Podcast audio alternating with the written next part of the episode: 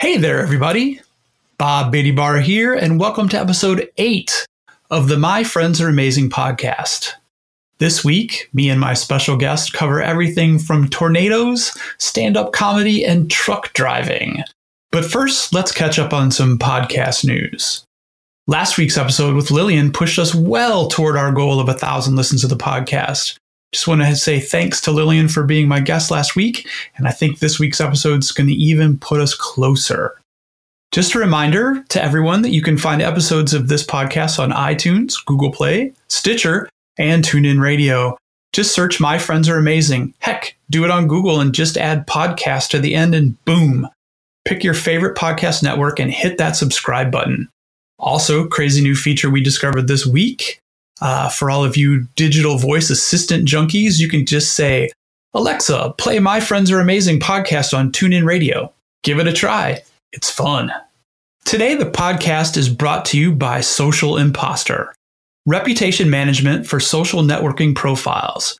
Social Imposter is a customized service utilizing proprietary technology that finds and mitigates the removal of fake social network pages on behalf of high profile brands, actors, athletes, models, musicians, politicians, military officers, business people, members of the clergy, and their management teams. So basically, if you have social media profiles and you are concerned that people might be impersonating you online, that could be actually dangerous to your users or even actually take money from them, you want to reach out to Social Imposter to have them find those fake pages and have them removed. Uh, today's podcast is also brought to you by The Bob and Kevin Show. The Bob and Kevin Show streams live on YouTube every Monday morning at 8 a.m. Eastern Time. And this week, I believe we are filming episode four. We have some great new show graphics and uh, some new technology that we're bringing to the show. Uh, we help you kick off each week covering tech topics. We have a special quiz where we quiz each other and uh, tons of other special segments. Uh, we're actually covering a lot of net neutrality and Bitcoin these days. So be sure to check us out on YouTube, and you can always find the link to the live stream at beattybar.com. Well, today my guest is the one and only John Coulter. What is there left to be said about John Coulter that the history books will not reveal to us? In a world of gray and black, John Coulter is a bright red tassel. He lives by the ancient Tibetan philosophy don't start one, won't be none. He's an Eagle Scout, a fourth degree black belt, 30 year truck driver, and a stand up comic. He's also a loving and devoted husband and friend. And in one time in Tasmania, he punched Russell Crowe in the face. The conundrum that is John Coulter is simply unraveled by the phrase, let's get a beer. Congratulations to everyone that has had the pleasure of meeting him. So, enough with the reading and the promos and the intros. Let's just meet my guest this week on My Friends Are Amazing, John Coulter. So, John, how's it going? Uh, good, good. Things are going great. Um, uh, my birthday is coming up. I'm going to be 50. And the big five zero. Yes, yes. We celebrated Sunday's birthday in New York. Uh, that's what she wanted to do. We went to a, a real nice um, French restaurant. Was it French or Swiss? Uh, with the melted cheese. Did you see the thing we posted with Nick and Amy, I, the videos? I did. It looked like you guys spent a shit ton of money. That's what it looked like. Yeah, but it was still, it was, it was delicious and it was really cool. And, and, uh, from the moment she saw the video of that on Facebook, uh, she was like, yeah, we got to go there. We got to try that. So, uh, yeah, that's you know we went and did that uh, with Nick and Amy from uh, Scandia from from Rhode Island. Uh, Tuesday was Nick's birthday, and Wednesday was Sundays. So it was nice. You know, it was nice seeing them. Um, we are going to Iceland for my 50th birthday. And that's in, that's in December, right? Yeah, my birthday is the 23rd, but we're going in February to see the aurora borealis. Nice. Yeah, so Sunday found that, and she was like, "Hey, you know, the tickets are, it's it's like two grand, uh, two grand a couple, eighteen hundred for a couple for a week in Reykjavik, uh, airfare, hotel, um, car. The hotel is a four star hotel. Um, she was just like, let's just go live it up for a week. I'm, you know, who am I to argue? You only know? turned 50 once. Last I checked. I only turned 50 once. Yeah. Yeah. I feel bad because when she turned 50, I, I took her with a bunch of our friends and we went to Escape the Room challenge. Um, that's what she wanted to do. But when I turned 50, she's like, hey, I want to go to Iceland. So we're, you know, it's kind of like she wants to go to Iceland. So she's using my birthday as the, I was going to say, as the catalyst. The key is that she said she wants to go to Iceland. So there you go. Yeah. Yeah. It's, yeah, I'm just, she's pimping me out. And that's just how that goes. Well, that's I, all that it is. I want to dive into something completely different because in your bio, there's one line that stands out. Uh, you punched Russell Crowe in the face. So yes. I think we gotta. I think we have to launch. Just we have to go deep right off the bat. So what's up with this Russell okay. Crowe punch in the face story? Uh, true, true statement, true story. Um, no lie, I, I did get into a fist fight with the the actor Russell Crowe from Gladiator. Uh, we were in Australia for our honeymoon, and uh, we were traveling all over the continent, and we found ourselves in Tasmania for three and a half days, and we were at the Wrest Point Hotel and Casino, W R E S T, in Hobart, Tasmania. And the the guy at the counter was Christopher, um, and he was very proper. You know, yes, Mr. Coulter. Hello, Mr. Coulter. How are you, sir? It's good to see you, Mr. Coulter. We don't get many people from the United States here. He was they were he was genuinely happy to meet people from America. Uh, we were like an oddity there, and uh, I got talking with him. Real nice guy. Um, he was from Brisbane, Australia, and it just so happens that Brisbane was in the Australian rules football fun uh, their their grand finale, their Grand Prix. Oh yeah. And I I would call him up and say, "Hey, Christopher, what's going on? I, you know, explain this to me and help me understand this." So he helped me understand it. I was watching it every time Brisbane scored. I called him and said, "Hey, they scored again." You know, um, he was a big, big Brisbane Lions fan. And so the first time I called them and they said they scored, knock on the door and here's a bottle of champagne. And I called him again and then it was free dinner. And he just kept sending us stuff. He, you know, we, we got along real well. And one of the things he sent us was a, uh, a set of tickets to go see a local band called 40 Odd Feet of Grunts. and that's that's the name of the band that Russell Crowe sings for. That's a he mouthful. Yeah, and I'll tell you, we were having a rocking good time with them. You know, he he was he was living out his rock star dreams, Biggity, and he was doing really well. I mean, the music was good to the point where I said to Sunday we should buy one or two of their CDs because these guys were good. You know, oh, we, wow. were having, we were having a great time. And somebody threw a pair of underwear on the stage, a, a woman. and uh, Russell Crowe just out of the blue says, you know, I have to watch this because I get a lot of underwear from American women and they're big and fat and diseased and American women are skanks and whores and and I'm sitting there with an old Navy t-shirt with an American flag on it. Holy shit. Standing next to my wife and my wife goes, "Hey asshole, tell us how your movie did outside of America. How much money did you make?" And Russell Crowe, not knowing me or my wife, says, Why don't you shut up, bitch? Uh, or skank or whatever he said. And so then I couldn't let that stand. I'm on my honeymoon with my wife. And uh, so I knew that it would piss him off. So I called him a Kiwi. uh, you know, because he's Australian, he's not New Zealand. And he's telling me how uh, he said something like, My lawyer suggests I don't come off the stage and I said, I suggest you don't because I'm going to punch the shit out of you, you limey fuck, and blah, blah, blah, blah, blah, blah, back and forth. And he came off the stage and he grabbed me and he hit me and I hit him and we went down. And it was kind of like a two punch fight. He hit me, I hit him, or I hit him, he hit me.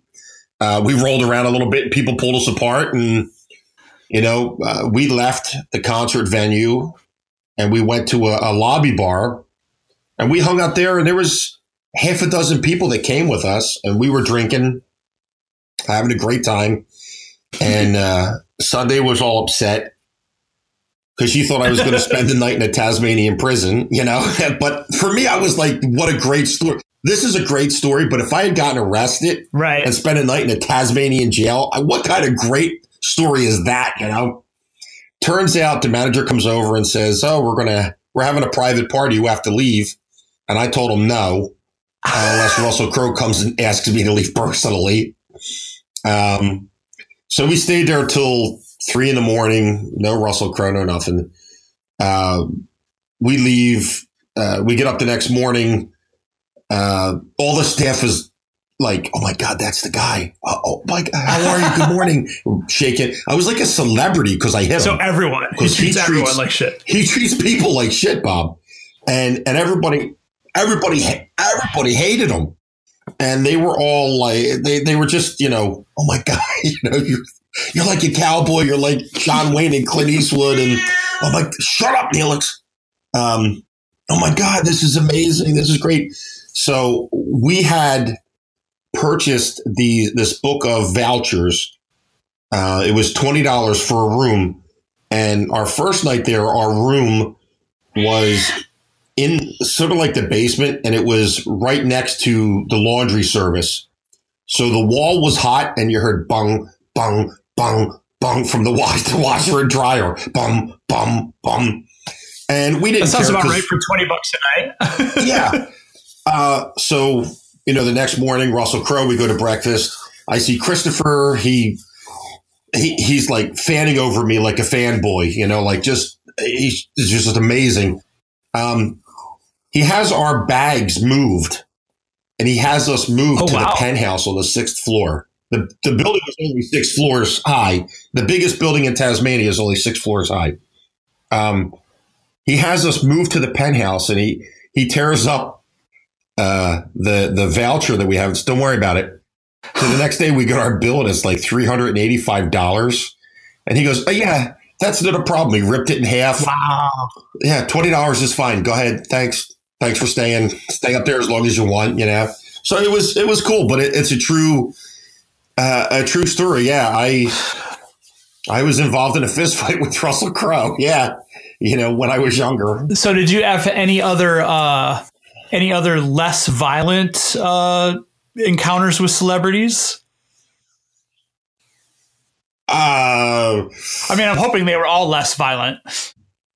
Oh yeah, yeah. Um, I, I met Brigitte Nielsen once before I met my wife when she was dating Mark Gastineau. Uh, the the Eagles and the Jets had a scrimmage up at Lehigh, and my dad and brother and I went up, and Brigitte Nielsen was there, and uh, she was coming up to the booth, and we were sitting up in the nosebleed sections at the Lehigh uh, field, and uh, everyone was hassling her, and I, I stood up and was like, "Hey, leave her alone! Everyone, sit down, stop." And she got it. She gave. She got a picture with me. Um, uh, uh, one of the old time cameras that you know you put the little oh yeah the uh, the cube flash on the top. Yeah, it was one of those. So I don't even know where that picture got to, but uh, she was really young. It was right after she shot Cobra with Stallone. Is that why they were harassing her, uh, or? Yeah, you know, they, well, she's a celebrity, and oh my god, oh, this okay. beautiful. Right. she's gigantic. She's huge. Um, let's see. I shook hands. I met. Uh, uh, the Big Show from WWE. I met Howard Stern. You know, I met uh, Bam Margera a couple of times. I met Bon Jovi once. Nice. Um, when we were we were down at the Philadelphia Soul, and uh, Bam Margera uh, was there with uh, Bon Jovi in his booth, and we got tickets uh, in the booth that was like two, maybe three booths, uh, uh, the, the luxury suite. We were two or three luxury suites down, so we were waving to them and all that. And uh, we went out to the elevator to go down, and they made us wait. And they came out, and it just so happens that a friend of mine is friends with Bam, so that's how I sort of know. Oh no way! Yeah, Anthony Garbarino is friends with Bam, so I was like, hey, you know, you know, Ant, you remember me? Oh, hey, Mr. Bon Jovi, hey, all right, blah blah blah you know. nice enough guy. You know, shook my hand and jumped on the elevator, and we had to wait because you know, of course, they're not going to make Bon Jovi wait for the elevator. They're going to make us. So, no. But uh, I'm not. You know. So were you in the? Go ahead. Were you in the luxury suite? Were you in the luxury suite as a, a Maestros thing, or was this pre Maestros? Uh, this is way pre Maestros. Um, uh, back when I was training in Taekwondo and I was teaching, uh, one of one of my closest friends and uh, a student that I talk to still every day, Nick. I don't know if you ever heard me talk about Nick. Uh, he's a special needs kid. Uh, well, I can't say kid yeah, he's going to turn 30 this year. And I've known him since he was, God, like 14, 15. Um, and I was his martial arts instructor. And we talk every day. I talked to him today. Uh, his dad, the company that his dad worked for at the time, uh, they, they owned a luxury suite at the, the uh, Wachovia Center. So he used to get us tickets as long as we took Nick, you know, WWE and Soul Football and uh, concerts and uh, we went to an American sumo tournament there and just all kinds of oh, stuff. Wow. You know, he used to get us tickets and we would go. Yeah, it was it was a cool hookup. Uh, but then he retired and that that disappeared. So, how old were you when you got into martial arts? Since we've kind of bridged over to that. Uh, let's see. I trained for 17 years oh, wow. with Master Mike. Yeah. Um, I'd say I was in my late 20s, uh, 28, something like that. It was Okay, but so came to it as an adult. Yeah, yeah. It was not a little kid thing for me. Um, one of my friends uh, was working at, at uh, West Coast Video, and they had a, a, a, cardboard sign hanging from the ceiling. And he was already training in, in Taekwondo. And he said, I bet you I can hit that with my foot. And I said, bullshit. And he kicked it. And I was like, uh, yeah, that's something I need to do. you know, I, I need to be able to do that. That's cool. And, uh, you know, I, I went and trained and, uh, uh, it opened up a lot of doors for me. You know, I, I did a lot of really cool things with it. So was Master Mike your first master? He was my only instructor. I only ever trained at his school. I've done seminars at other schools for different types right. of martial arts, uh, you know, st- stick fighting and Brazilian jiu jitsu and Aikido and Hapkido. Um, I, I did travel to other schools, but I never trained and paid tuition to another person other than Master Mike. Right. So your home school, yeah. Your first school was your only school, basically. Yes. Yes. I didn't travel. Uh, I found it. It was uh, like the, the, the planets aligned, and it was such a great place uh, up until he passed. And uh, you know, I, I I had no need to go anywhere else. And it, it honestly, Bob, it's been hard on me since he died to do any type of structured physical fitness. I go to the Y and I hate it. Um, you know, I look here. I went. We went to a couple different gyms Workout Plus, and I, you know, I just, ugh, I just hate it. You know, it's not my thing. Is when that forever gym ceases to exist, then what the hell do you do? Yeah, yeah, yeah. You know, I mean, and it was, you know, when I was when I first started, I was going to every class I could, and when I became an intermediate rank, you know, um, halfway between beginning and black belt, I was I was there right. six days a week because it was open six days. You know, I was I was there all the time, uh, and you know, I made a lot of I made a lot of new family members. I wouldn't even say they're friends. Uh, I made a lot of new family members from that school that you know we see we see them when we can and and we hang out on the reg. So, what do you think it was about Master Mike's school that like locked you in from the go? Well, from the go in the beginning, it was an all male school. Uh, we had maybe two girls, but it was a combat school. It was fighting. We didn't do forms. You know, we we did push ups, we did sit ups, we ran. It was physical fitness, and then the the the rest of the hour and a half or two hours we trained was all sparring. Um, I, I remember being number one in the line, and he had a drill where there was uh, six people in line, and you know, seven people, one, and then six people, Right. and you sparred for a minute, and then the person you were sparring went to the back of the line, and the next person stepped up. So you sparred for six minutes straight. Yep. And then you swapped out the first person then basically. right? Yeah, and then you know you've got yeah. Then I went to the back of the line, and you know I got a a six minute break before I was fighting again. You know.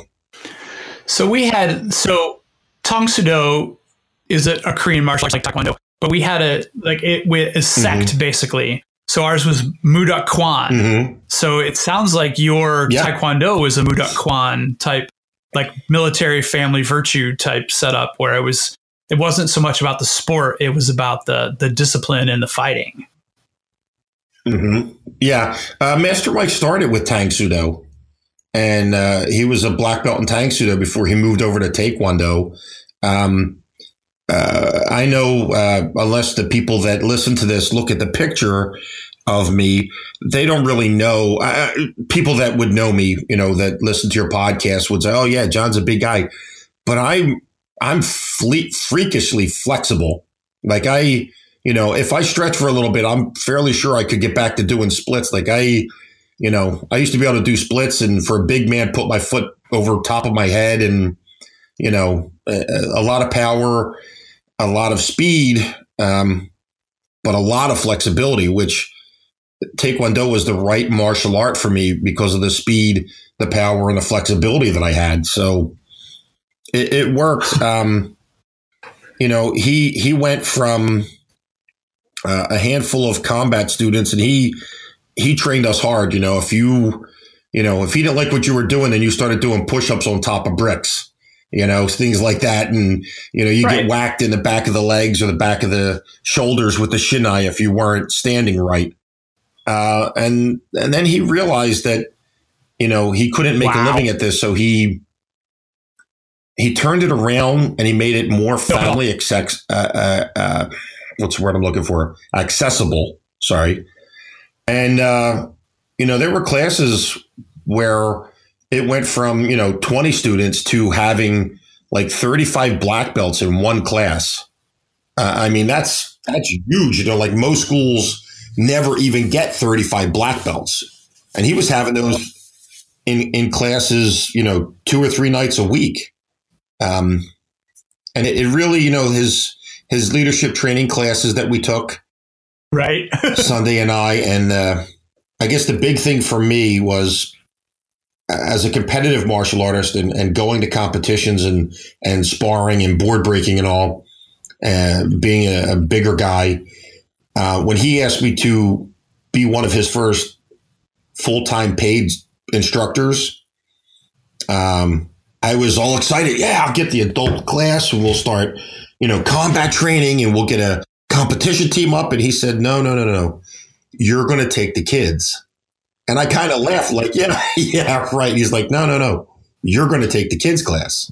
And, you know, Bob, damn, if he wasn't right, you know, that was, I'd give up everything, every accolade that I ever had in a Taekwondo uniform to, to teach those kids again. Um, it, it was amazing. It was so powerful.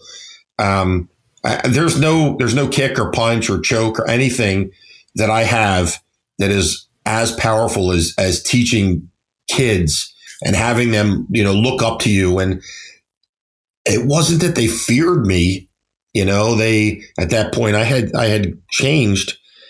And uh, you know they they respected me. They I made it so that they wanted to learn from me. And you know I'm a personable guy Bob and um it was it was one of the most rewarding experiences of my life. And it was uh it's something I'll never forget and I can never ever thank him enough for him seeing in, in me something that I didn't see you know right. Oh yeah. you know Well, how much did you learn from those kids Oh, too? How about that? You know, it was, it was, it was amazing, Bob. I, I can't explain it. Like it, it's like I got goosebump pimples thinking about. It. Like I got, I'm all like, you know, teary eyed thinking about those kids, you know? Oh, no, it's awesome. And it, it's so funny because it's almost like in that true martial arts tradition. I mean, my first teaching was the yeah. little the little kid classes too, and you you do you learn so much. Uh-huh. It's like you get your you know oh, yeah. second degree black belt or whatever where you start teaching. And when you start teaching those little kids, it's like, oh man, I just like I just leveled up three levels just from you know teaching white belts. mm-hmm. Yeah, yeah, you know, five year old white belts at that. mm-hmm. Yeah, it's uh, it, it's very humbling. You know, um, the one thing he told me was uh, everybody is the center of their own universe, you know, and if you can, if you can help somebody by teaching them, then you're changing an entire universe. Oh yeah. He said, think think about if you tell somebody no, that closes so many pathways. But if you say to them, "Hey, I know you're trying your best. You're going to get this technique down. I believe in you. I have faith in you. Imagine how many thousands of doorways that opens up for somebody.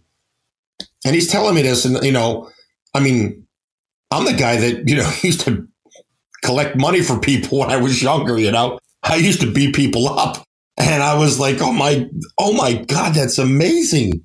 Uh, you know, it was. Uh, I, I can't say I can't say enough about it, and it, it affects it affects me to this day. It makes me be a better person, uh, makes me be a better husband, a better truck driver, better everything, anything that I want to do. I realize from the things that he taught me that I, I can accomplish.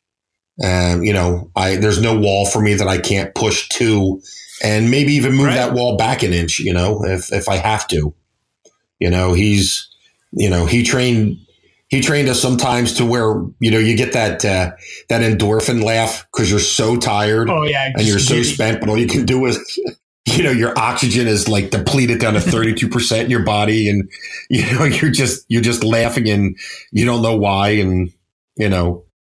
Uh, you know, it's it's just it was cool. It was cool. I can never I can't thank him enough for that, and it's it's a big part of who I was and it's an even bigger part of who I am and who I'm going to be. You know, uh, it just, uh, you know, it, it, changed me. I was, I was a bit of a thug. You know, I was, I was doing, I was doing, uh, I was doing naughty things when I when I met him, and he, you know, he helped focus me. Uh, he helped bring me out of the dark uh, a lot. There was a lot of bad things I was doing. Um, and, and he just helped me get rid of that. I think martial arts is a huge outlet for that is to, you know, get you that focus mm-hmm. and, and give your idle mm-hmm. hands something to do. True, true. You know, I mean, look at look at uh, the the big thing that's in the news right now. Did you see the thing with Diego Sanchez? Oh yeah, the nightmare. Oh, yeah. How he like there were people tearing him down, saying what a has been. He got beat by a, a guy from Down syndrome. And I, I'm like, you, I didn't even know the whole story, but I'm like, you guys are idiots. There's no way that Diego Sanchez doesn't know this guy and he's, he took the loss to give this guy that, that feeling. Oh yeah. Well, he's a trainer. You, you, two days later, this, yeah, the, the story, the whole story comes out. And then everybody that was the naysayer is like, oh, well, you know, that's pretty cool. Well, you didn't have to you didn't have to say that in the first place, man. It's two plus two equals four, right. and you know he was being a nice guy. You know, it's you know, but it, uh, that's that's the kind of martial artist I want to be remembered as, not not the the hammer. I want to be known as. Uh, you know the sage and, and i mean you know you know me from from maestros they call me brother sage because i I, I, like to be known as a sage, not a warrior, you know? Well, that is actually in my notes. Um, so we could probably jump to. So we're, we're going to come back and fill in some other stuff, but I know one of your one of your current ventures is being Brother Sage, and why don't you go ahead and tell everyone what what what is that all about?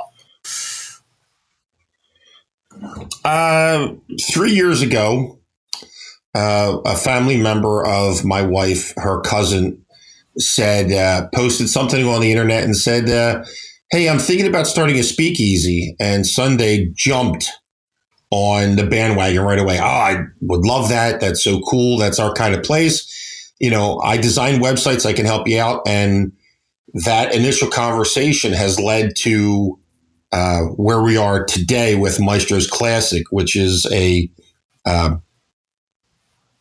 it's uh, not just a beard grooming supply company. It's a movement. It's a uh, it's a lifestyle. It's not like oh, I got a beard and I wear flannel. I'm a hipster. Um, you know the uh, the owner of the company, Ghost.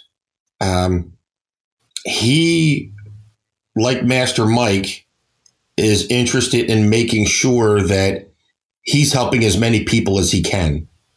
Um, Maestros isn't just about selling products and making profit. Uh, they they have an art house Maestros that they do art shows for up and coming artists. Uh, he buys artwork from them. Uh, matter of fact, the next show that he's doing Sunday is going to have a room for her artwork. So she's going to be uh, having an art show there. But they do a lot. Some of the mo- go ahead. Is she showing her mosaics? yeah, mosaics and paintings and things that she has done and things that she's going to do uh, for the show. Nice. So yeah, it'll be it'll be. She's going to have her own room. She's not going to share a room with somebody uh, because she's family and she's in on the ground floor with maestros. But uh, you know, he he does a lot of work with haircuts for the homeless. Uh, he has a street team of barbers that that go out in a van. They pull out chairs and they give haircuts and trim ups, and they have other people that come along and and you know give the homeless people deodorant and shampoo and soap and toothbrushes and toothpaste. Um, and these, these they give them a care package. They come out and they take care of them and they groom them up so that they don't look so homeless. You know, they they don't look like a hobo or a bum or and have people thinking that about them. You know, it makes them makes the people that are having a tough time right now. It makes them feel better about themselves because they're they get cleaned up. Well, um, yeah, it could be the impetus to a whole new start. Yeah, yeah. So it's it's big with that. Um, he's real big with uh, a group called Your Beard is Dope. And that is uh, a lot of major cities have chapters of Your Beard is Dope. And it's, I'm not affiliated with it, but it is, uh, it's uh, gay men and women. Uh, you know, not that women have beards, but they they hang out in in gay clubs. Uh, and I hate using that word, and I hate saying alternative lifestyle because I don't believe there's anything alternative about it. You know, that's right. their life and they're entitled to it. Um, but just for clarification, you know, they have a, a, card that says your beard is dope, and they go up to a guy or a girl that they like, and hey, you know, your beard is dope, and it's it's a way to break the ice for for them. But it's uh, I'm not affiliated with it because it's all young, and at, right. at 50, you know, it's just you know, I'm I'm I'm 50 and I'm not gay, so I'm really not in their. Uh, you know, they're going to look at me kind of funny, is what you know I think. So um, it's not where my talents are suited. Um, but I, have met some of them down at the building, some of the guys from these these groups, and I get along with them. I got no beef with them. Sure, their their life is their life, you know, and uh, uh, they're really nice people, and and Anthony does a lot with them. Uh, you know, that's that's got to be hard coming out to people and saying, you know, living your life openly like that because it's still a stigma with a lot of people. And uh, you know, he he promotes you being you. You know, be the best that you can be. You know, undeniably good, and uh, you know that's that's what's super appealing to me. I learn so much from from him uh, when I'm down there and I'm I'm in a meeting uh, it's kind of like uh, I'm in school again and I'm listening. You know, I have the gift of gab and I can talk when we're when we're down at a, NASCAR event and we're selling. I sell the ass out of the product. I, you know, it's it, that's my forte. But you know, being uh, seeing as how these are all younger people, um, and the business side of Maestros when he lets me in on those meetings. Um, it, it opens my eyes a lot about, you know, there's a lot behind the scenes that I would never have thought of.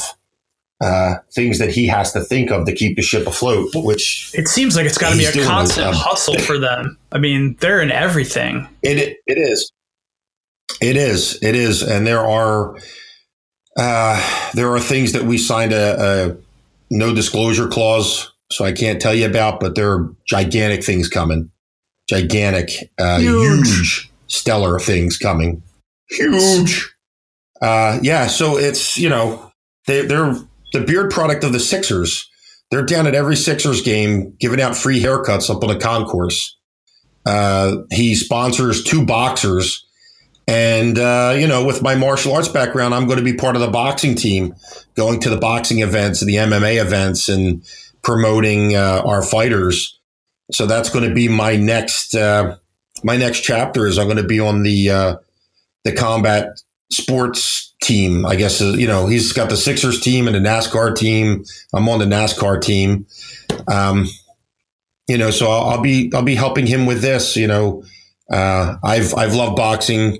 My father got me interested in boxing when I was younger. I actually, no lie, Bob. I know this sounds crazy, but I competed in a tough man competition. You remember that uh, back in the early '90s? That three round fights you remember those with the yellow? Oh yeah, yeah. I, oh yeah. I competed in two of those. I, I won two fights, and then uh, you know my first weekend down in Manayunk, I won two fights, and then they said the next Saturday you got to come next Saturday.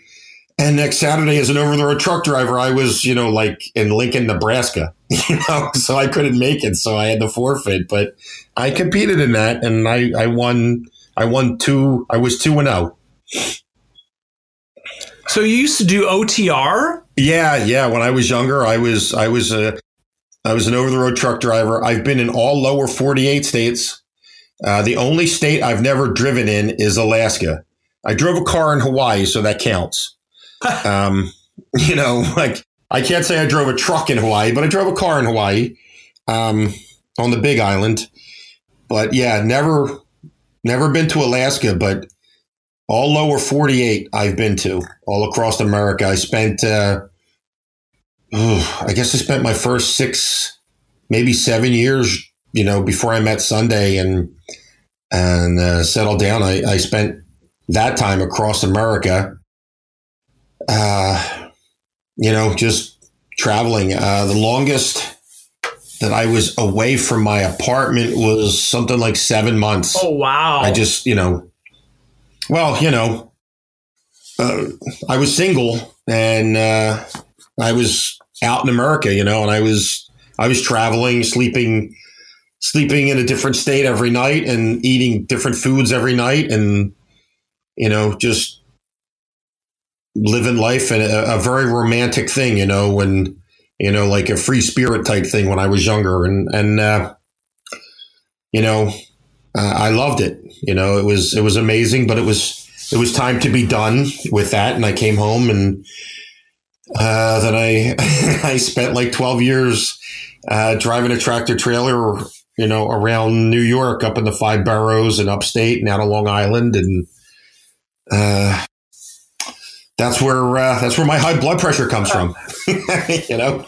So how did you all right so how did you make that choice like was it about the romanticism of the road to be a, a, truck driver like how does that like how did you make that choice um uh, let's see i was 18 and i got my class 3 operator's license which uh, was what the cdl was before it was a cdl um, right and I was dating somebody and we broke up and I was like, you know what? Fuck this. I'm out.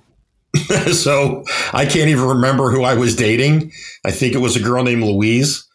Um, and I was like, yeah, there's, you know, I got an apartment, I got a motorcycle, I got a truck, I got a jet ski. What am I doing? Um, you know what? Out. So I sold everything. Uh, the stuff I wanted, I put in storage.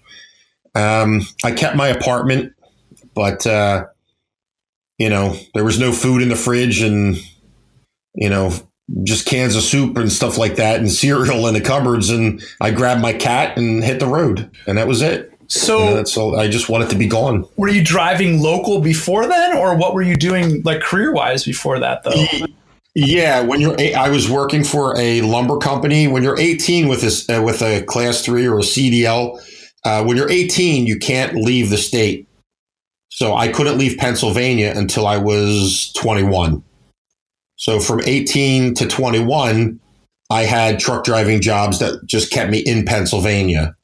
Um, the one was with uh, the the big one I had for a lot of years was with uh, Triangle Building Centers, and I was traveling all over Pennsylvania for them, going to their different stores and um, uh, delivering uh, kitchen cabinets for them to their different stores all over Pennsylvania. I think they had like nine, ten stores, you know, uh, Chambersburg and York and Wilkes-Barre and Scranton and Philly and Quakertown and Erie and you know. Oh wow! So you were stem to stern. yeah, yeah. I was I was gone uh, overnight a couple of times a week. Uh, you know, but like I said, I was it was just me and the cat. You know, that was all. That was it. Just the two of us. And uh, so you took the cat on the road. Oh yeah, yeah. She rode with me wherever I went. You know, when when I turned 21 and I got rid of all of my stuff, um, you know, I I took her with me, and she lived long enough that she met Sunday. I mean, the cat was really old, uh, but Sunday Sunday knew Belly. Sunday knew my cat. Uh, unfortunately, the the cat passed away several years ago. Um, and we had to put her down because she just was way too old. Um, and now we have these two idiots, you know. so my wife was my wife after we put Belly down. She's like, I we can't have a quiet house. I need a cat, and we got these two, and it's okay. He's a little he's crazy and you know he's loud, but the girl cat Misty, she's she's a good cat. She loves me, um, just like Belly. Belly was a female too. Um, you know, but Belly used to go with me over the road, sleep on the sleep on the dashboard, you know, of my Freightliner. Um, I had a litter box for her, and she never wanted to get out of the truck. You know, just occasionally she would come down and you know sniff around the truck and look at me, and I put her back in the truck, and she'd go back to sleep. You know, she didn't. She just wanted to be around me. She didn't want to go far from me. So, what's one of the craziest uh, like OTR stories? Do you? Oh, okay. Um, uh, the first time that I saw tornadoes is a scary, scary thing. Okay. Now we're going back in time to the point where there were no cell phones. Okay. I didn't have a cell phone when I was over the road. I had a beeper. And for all you young kids, it's a little box that you clipped on your belt and it had a, an LCD display. And usually you typed in your phone number and then you hit 911 and sent the, the, the code 911 if you needed someone to call you back right away. So I had a, a, a pager. I didn't have a cell phone and I carried a Polaroid camera with me uh, for accidents. You know, that was before even disposable cameras. I had to carry a Polaroid and I was driving. It was in Nebraska, and the town, this little tiny town.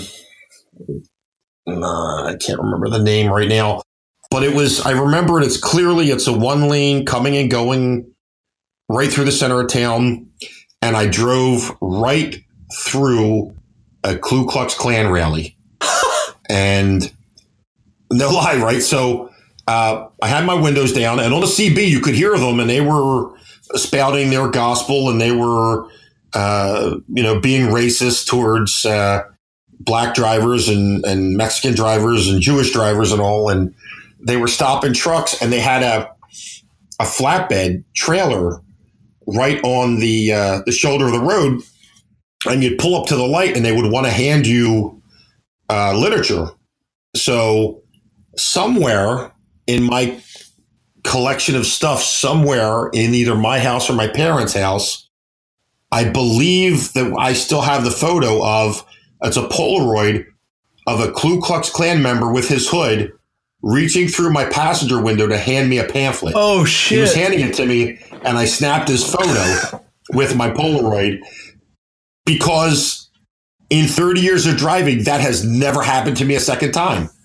And I I have a, a, a, Polaroid of a Klans member reaching through my window to hand me a pamphlet. What year was this? You know, Ballpark. um, God, that would have been early 90s, 92, Wow. 93. You know, back then, yeah, yeah, before before cell phones with pagers, before you know when Polaroid still made cameras, and you know, you know what I mean. Um, yeah, Do you know they actually still do? And apparently they cost a shit ton of money now. I think I saw one on Amazon for 120 bucks, but it's new. yeah. The um, there was one at the Adobe Max that's a Fuji that's like crazy, like four hundred ninety nine dollars, and that does that. For a Polaroid. Yeah, for Oh my God. yeah, and it's the cartridge is like six photos, and the cartridge is like forty five dollars.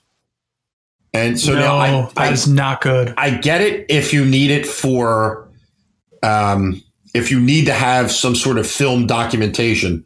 Uh, so as a truck driver, uh, I have to carry. I I carry on my own a disposable camera because if I have an accident, digital prints are not admissible in court.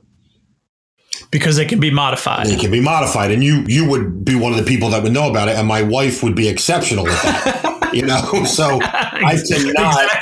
I have to have film photo uh, photographs for you know empirical proof of what happened. You know, What about So dash cam? a- Did, does your truck have a dash cam in it? no, it does not. It does not. No, Okay. no. I'm I'm I'm on the fence about that. Um, you know, as a truck driver, sometimes I got to do things that you know might make other people squeamish. You know, you pull up a little close and blow your horn. Come on, get out of the way. I'm working. I, you know, if you got to go pick up Johnny at the pool, do it on your own time. Get the hell out of my way. I got to work. You know, I'm Right. I have and you don't want that deadlines. on dash cam, right? yeah, you know, and it's. I mean, I have deadlines. Every we all do. Um, I'm totally against cameras facing the driver. I I'm totally against that. Uh, you know, that's an invasion of my privacy. But I have seen where dash cameras have, you know, saved drivers from being in trouble pertaining to accidents. Oh, yeah. Um, you know, but I, I believe there's some sort of law about them, you know, with being video cameras and uh, being digital. After an accident, you have to give the whole system to the cop as a safeguard, and you know, like a GoPro. If you have a GoPro, shut up, Neelix. Shut up, Neelix. See, he only it only takes two, and he shuts up. Um, but you gotta you gotta surrender the whole system uh, so that you know there's no tampering. Uh, but you know, I, I'm fine without it. You know, I'm I'm I don't do too much crazy shit. I'm too old for that. Well, we got off on a little tangent there. I want to get back to the crazy truck Mhm. driving story because after the Klansman, I thought there was going to be something about some multiple tornadoes or something. You said tornadoes plural.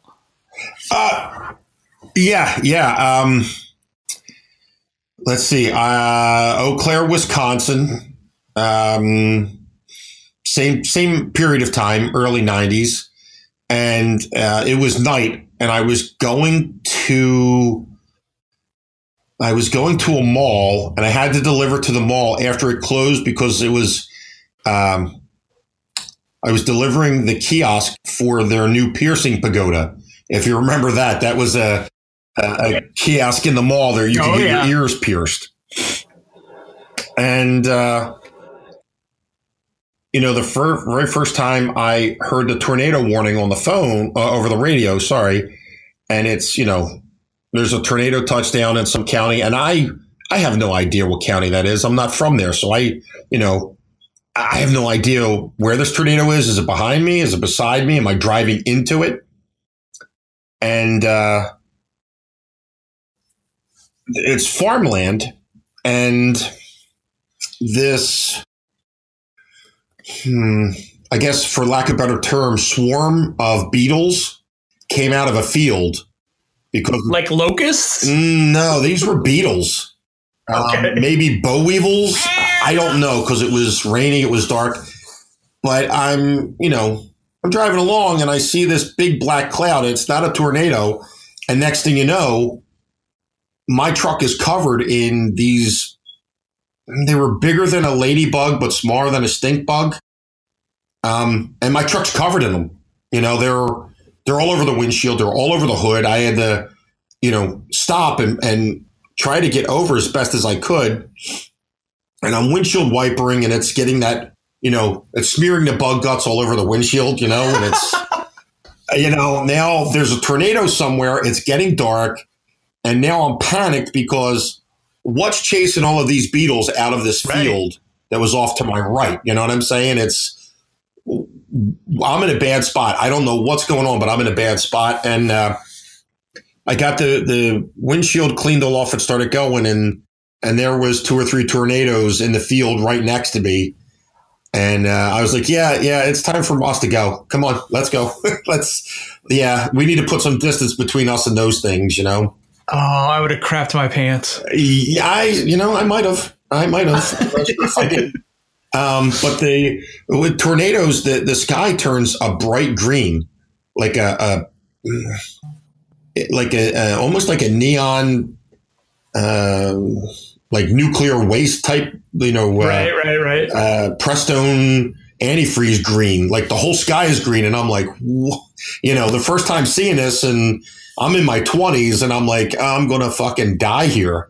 I don't know what's going on, but everything seems to be lining up that this is John's last day on Earth, you know, and uh, stopped at the hotel in Eau Claire after we unloaded the piercing pagoda in the mall, and uh, the next day the tornado came through town, and it was like uh, the other side of town, and it it, came, it it, hit the other side of town where I was staying. Um, uh, 10, 15 blocks maybe away, and it, it tore up the uh, some of the buildings in town there, and I was, you know, I was like, yeah, it, time for me to go. Uh, I'm going home. I had enough. Thanks. you know, this is this is not for me. This is, yeah, I'm not that brave. I got to go. You know. It oh, was, that's crazy. It, it was a very, you know, I've seen some really crazy things. Uh, uh, driving through the desert um, out past Utah, and uh, driving along and it's pitch black and it's straight and there's before satellite radio there's no radio there's nothing on the cb and i'm driving along and driving along and during the day you'll see billboards that say next exit you know 680 miles must fuel up now. Right right. So the speed limit was 60 you know so do the math you know that, that's that's, you know, 11 hours to go one exit out through the desert. You know, there's nothing. And uh, I'm driving along and it's night and uh, I look over to my left and I, I see this light and I'm thinking, well, you know, maybe it's a town. Um, and it's getting really bright. It's like a bright white. And I'm thinking, holy shit, this is so cool. There's like a hidden army base out here, you know? oh my God, this is amazing. It's it's right out right out past my shoulder. It's right out there in the distance. It's almost like I could touch it. And 20 minutes later, it was the moon rising up. Oh wow. And it, I I spent the rest of the night watching it climb up in the sky and and, and go overhead and uh, you know I wound up pulling over in a rest area uh, when the sun was coming up so that I could sleep. Wow. Yeah. So it's, yeah, I've, I always tell people when they ask me stuff about my life, I say, if someone else was telling me this, I would be really skeptical. I'd be like, ah, that's bullshit, dude. You did not see the moon. You did not scuba dive with sharks in Australia. You did not punch Russell Crowe, you know. Um, but yeah, I've I've had that kind of charmed life. I've had that kind of exciting, adventureful life, and uh, it's been a really it's been really cool. I enjoy every day, uh, even even when I'm having a bad day. You know, I I know that I'm super blessed um, in my life. I I got a lovely wife who will take care of me at the drop of a hat, who has my best interest at heart. I've got great friends uh, all over the world. You, the guys from Umbraco in Denmark, uh, you know, uh, Nick and Amy, people in Philly, my family, you know. Um, so I'm I'm really blessed. I, I don't really want for anything, um, except maybe to, you know, pass on some of the knowledge I had and some of the adventures. And Sunday keeps telling me I need to write a book. I totally you know, think I totally think you should be writing a book. Yeah, yeah, that's what she says too you should be writing a book. You know, the, the stuff that you've done, the, you know, the way that you are, um, you know, you, people will live vicariously through me, you know? So we'll see. That may be an adventure. Well, without a doubt. That, that That's why I wanted you to be on here, is because I wanted everyone to live vicariously through you. Oh, um, sweet. So you mentioned Denmark, mm-hmm. and in my show notes, I have written King of Denmark because I know that that is a um, I know that's a, a story uh-huh. and you do have friends all over the world, but mm-hmm. I, I want you to share a little bit of how the King of Denmark story goes. Um, well, it, it starts pre Umbraco, okay, uh, at Adobe Max when uh, Sunday met Martin, Thomas, and David from Denmark. Three really nice guys, really quiet, but they're super talented and uh, they're super friendly and they got along with Sunday and they met me and we hit it off like we were family forever. You know, like we were, they were super nice. We got along great. We were hanging out and, uh, we got invited to Umbraco um, because of you. Uh, working with Sunday, you were like, you should go to this Umbraco. You need yes. to go to this training. And she came home and said, "Hey, I'm going to go to I'm going to go to Denmark." And I said, "Yeah, when do we leave?" Uh, you know, I'm going to Denmark with you. And uh, it was Sunday who coined the phrase. She's like, "These people are not ready for you."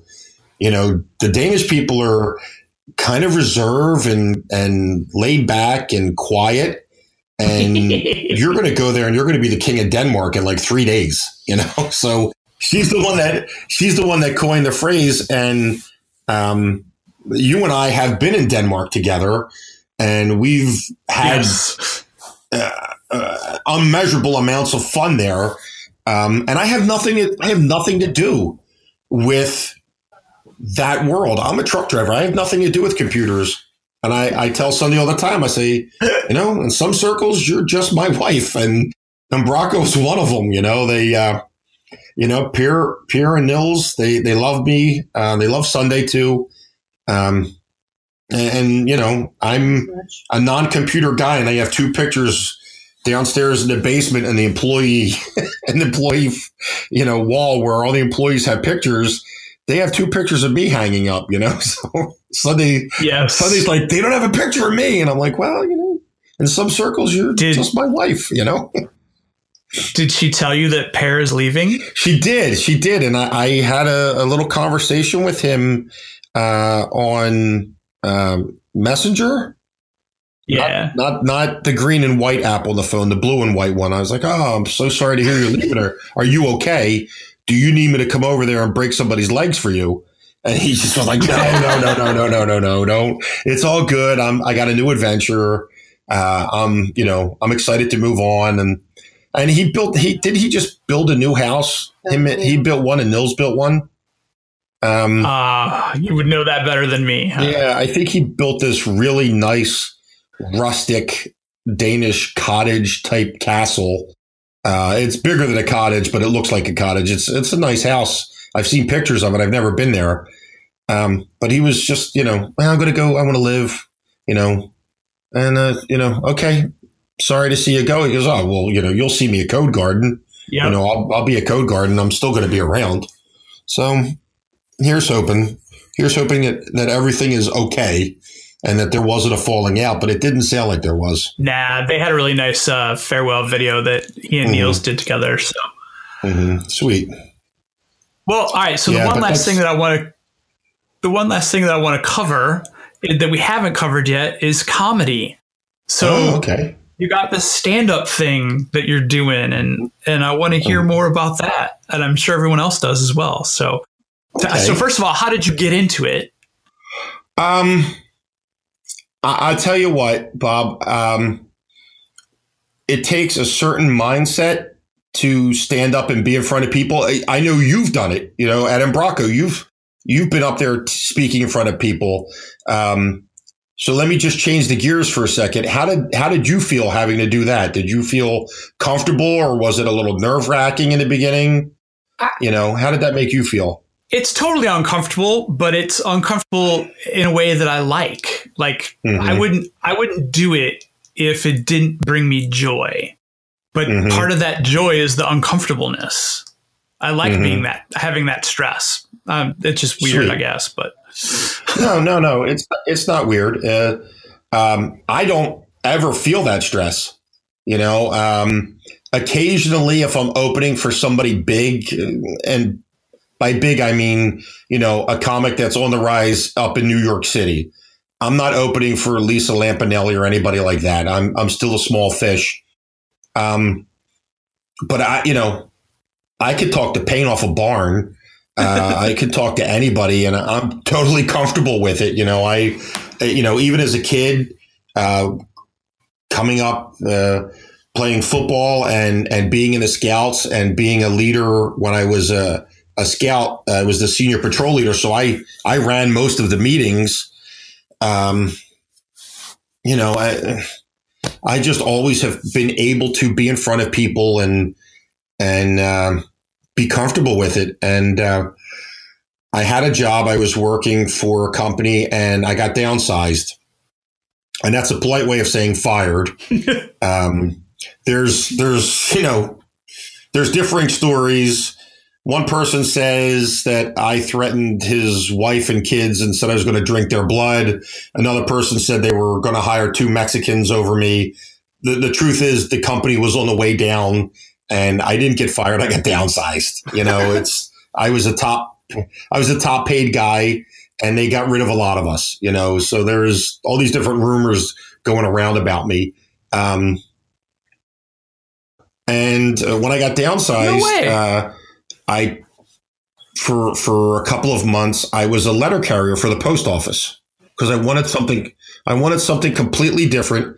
And I remember going through the training, saying, "Man, I could do this. This is good pay. You know, I'm in the union. This is going to be great."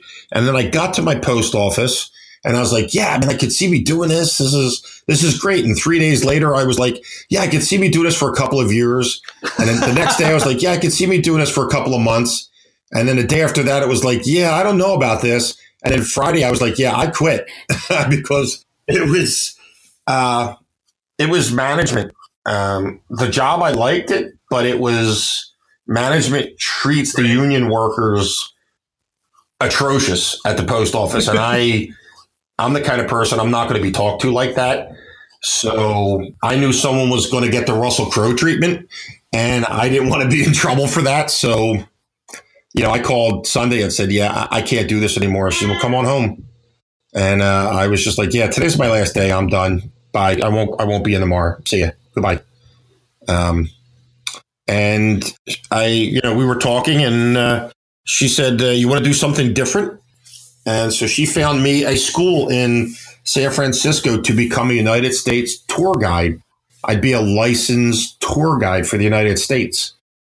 Um, you know, I'd be able to work at uh, right. any state park in America um, as a, a non-park ranger, but as a tour guide. Um, so I wouldn't be armed, and I wouldn't have the Smokey the Bear hat or the uniform. But uh, you know, like City Hall, I would be able to give tours about City Hall after I passed the initial training course, and then took the training course for City Hall, or at, at Mount Rushmore or the Grand Canyon or you know Yellowstone or, or wherever there's a tour guide for uh, the United States, um, I'd be able to do that. So we were getting my finances together. I was going to move to San Fran. Uh, it was a two month course, and Sunday was cool with it. And then the recruiter called me and said, "Hey, I want to know how you feel about it. I got a job lined up. I think you'd be great for. You're you're a great, uh, you're a personable guy, and um, it's taking a Whoa. church group, and you'll be going all over uh, uh, the Pacific Rim. You know." Uh, Australia, New Zealand, Hawaii, Fiji, blah, blah, blah. And it's like a three month thing. And I said, Yeah, I'd love to. And Sunday said, Yeah, he's not coming to school and that was it. you're not going there without me. You're not you're not getting a job traveling all over America and all over the world without me. Um, so she found me Chuck McKibben, who I did voiceover work with. Uh, Chuck, um, Chuck uh, studied under Mel Blanc. He was one of his uh, backups. Uh, Chuck wrote the Chesterfield cigarette commercials for Vincent Price and John Wayne. He produced those. Uh, he has a daytime Emmy for his uh, radio work, things like that. Um, it's, I guess it's not a daytime Emmy. That's probably the wrong word. But he has a, an award that looks like an Emmy. He actually has two of them for his radio work. The roundabout thing I'm saying is that uh, I always wanted to do something different every year. That's my New Year's resolution. And uh, we found a, a comedy class. I took it and I started doing stand up, and I love it. Um, being in front of the crowd, and you know, there's not too many places where you can get paid to tell someone, "Hey, man, I'm standing up here doing jokes. Shut the fuck up." You know, you know. Um, so it, uh, I like it. It's it's fun. It, it feeds my creative need.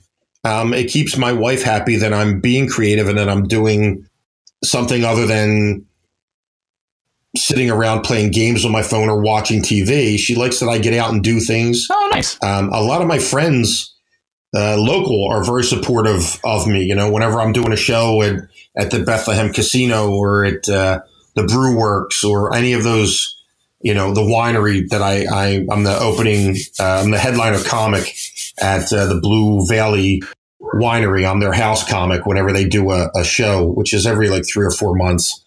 Um, yeah, so I, you know, they come visit, they come, they get in the audience, and people like that. I, you know, I'm the kind of guy that I, I promote and I bring stuff to the table, and I'm funny and I enjoy it, and it. I guess it shows because I, I have a really good time with it, and I have a small following. Um, most of them are friends, but I have some people that follow me. So, how long is your set these days? Uh, most of it is like ten minutes. You know, like I said, I'm not, I'm not the, uh, I'm not the headliner doing the hour show. Uh, when I work at the Blue Valley Winery up in Saylorsburg, uh, I'm scheduled to do 10 minutes, but I usually wind up doing about 45. um, I just get on a roll, and the promoter, Cody, just go for it. He's, he says, I'm not going to stop you. You you have the crowd. Every time you do the show, it's new material. The crowd loves you. It's always a different crowd. Uh, there are some people that come to every show, uh, friends of mine and family of mine, and friends and family of his that come to every show. But 90% of the people are, are always different, different people. And uh, the thing for me is, I, I like walking out on stage and not knowing what I'm going to do because I don't know the crowd. So you, yeah. So you don't have pre-written material? No, no. Everything is every all my comedy for the most part. I have some bits that help me carry through, but most of my comedy that I do is wow. right there as it comes to me in my head and and um what I say and how I say it and to who I say it is depending on where I'm at and and who's sitting there.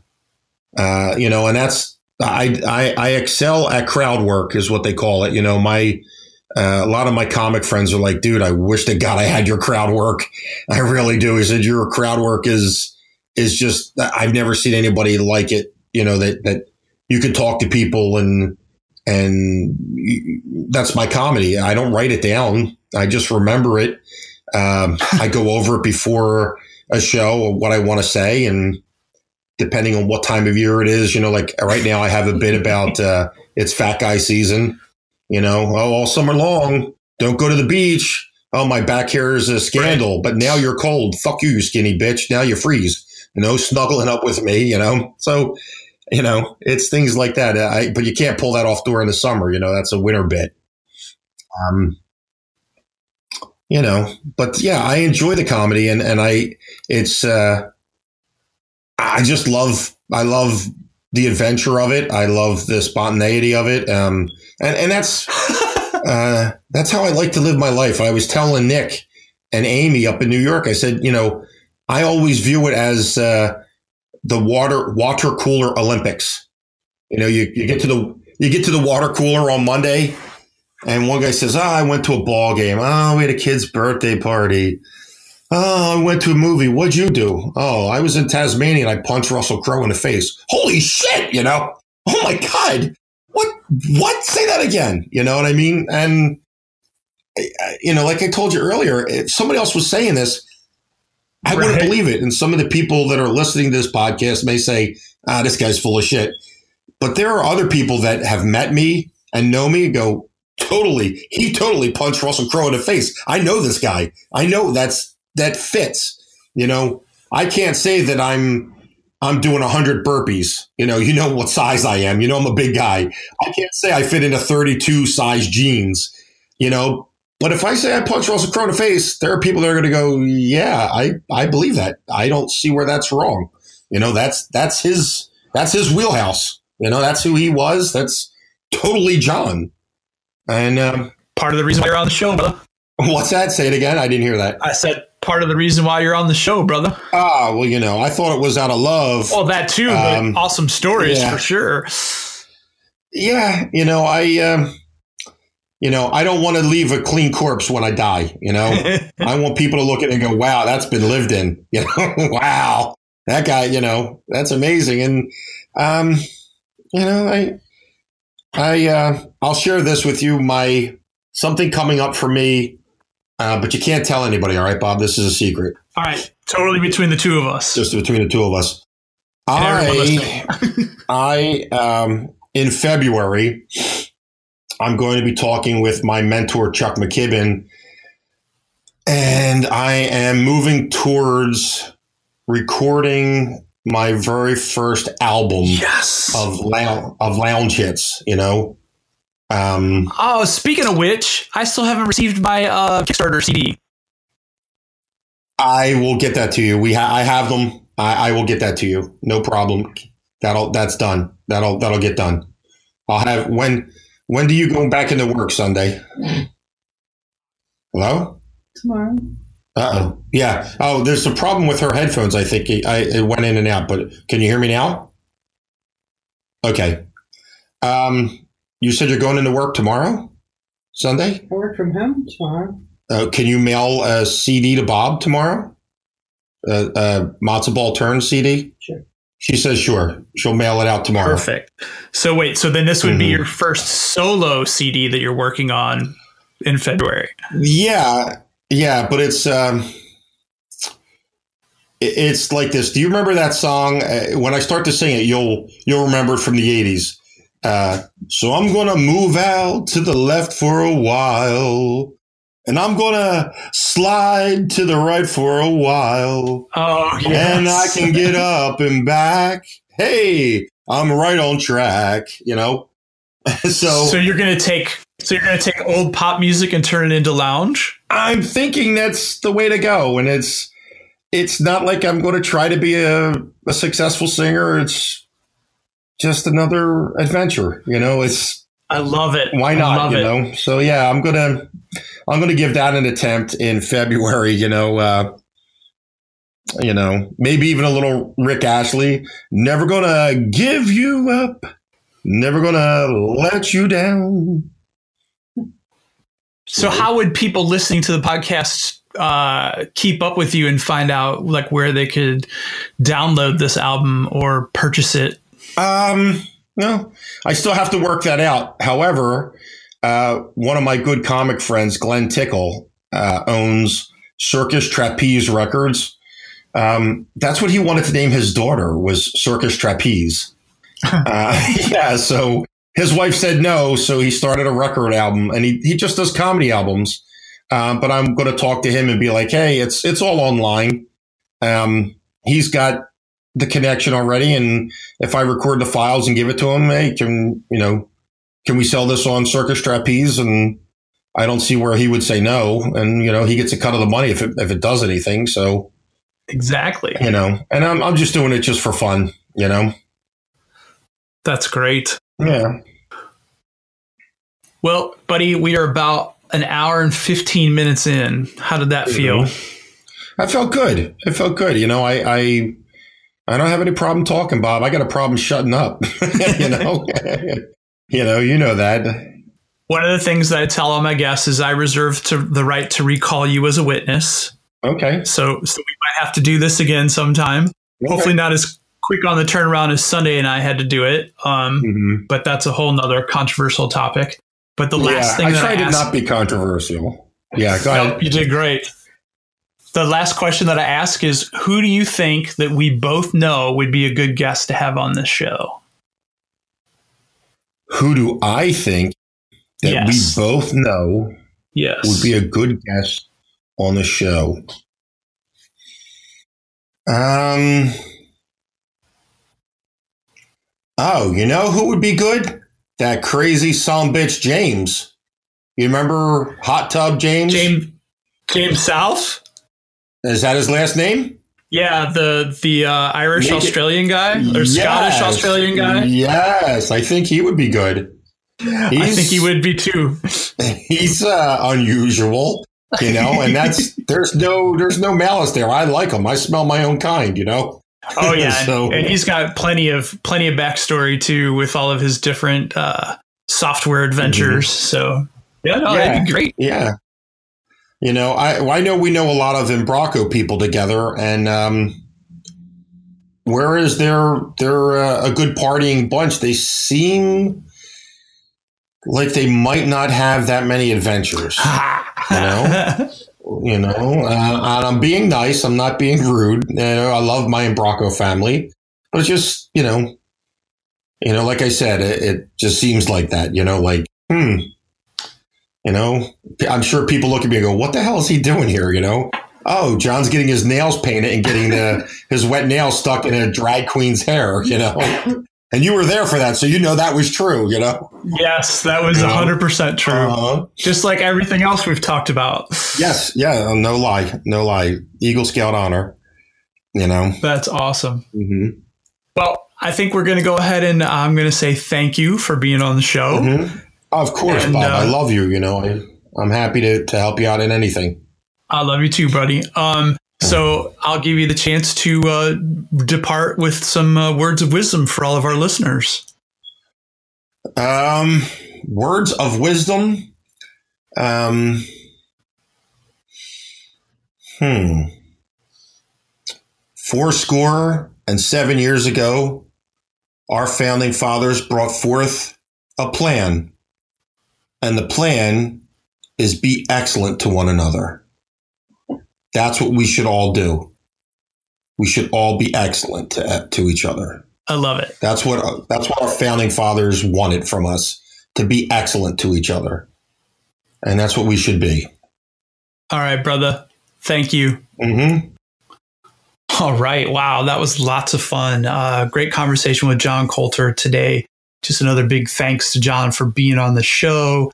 Uh, can't wait to have him on again because there's so much that we still need to cover about uh, his amazing life. Big shout out to this week's sponsors, Social Imposter. You can check them out at socialimposter.com. And also, uh, can't say enough about uh, the Bob and Kevin show. So be sure to check us out on YouTube every Monday morning at 8 a.m. Eastern Time. All right. So until next week, it's been fun. Have a great one.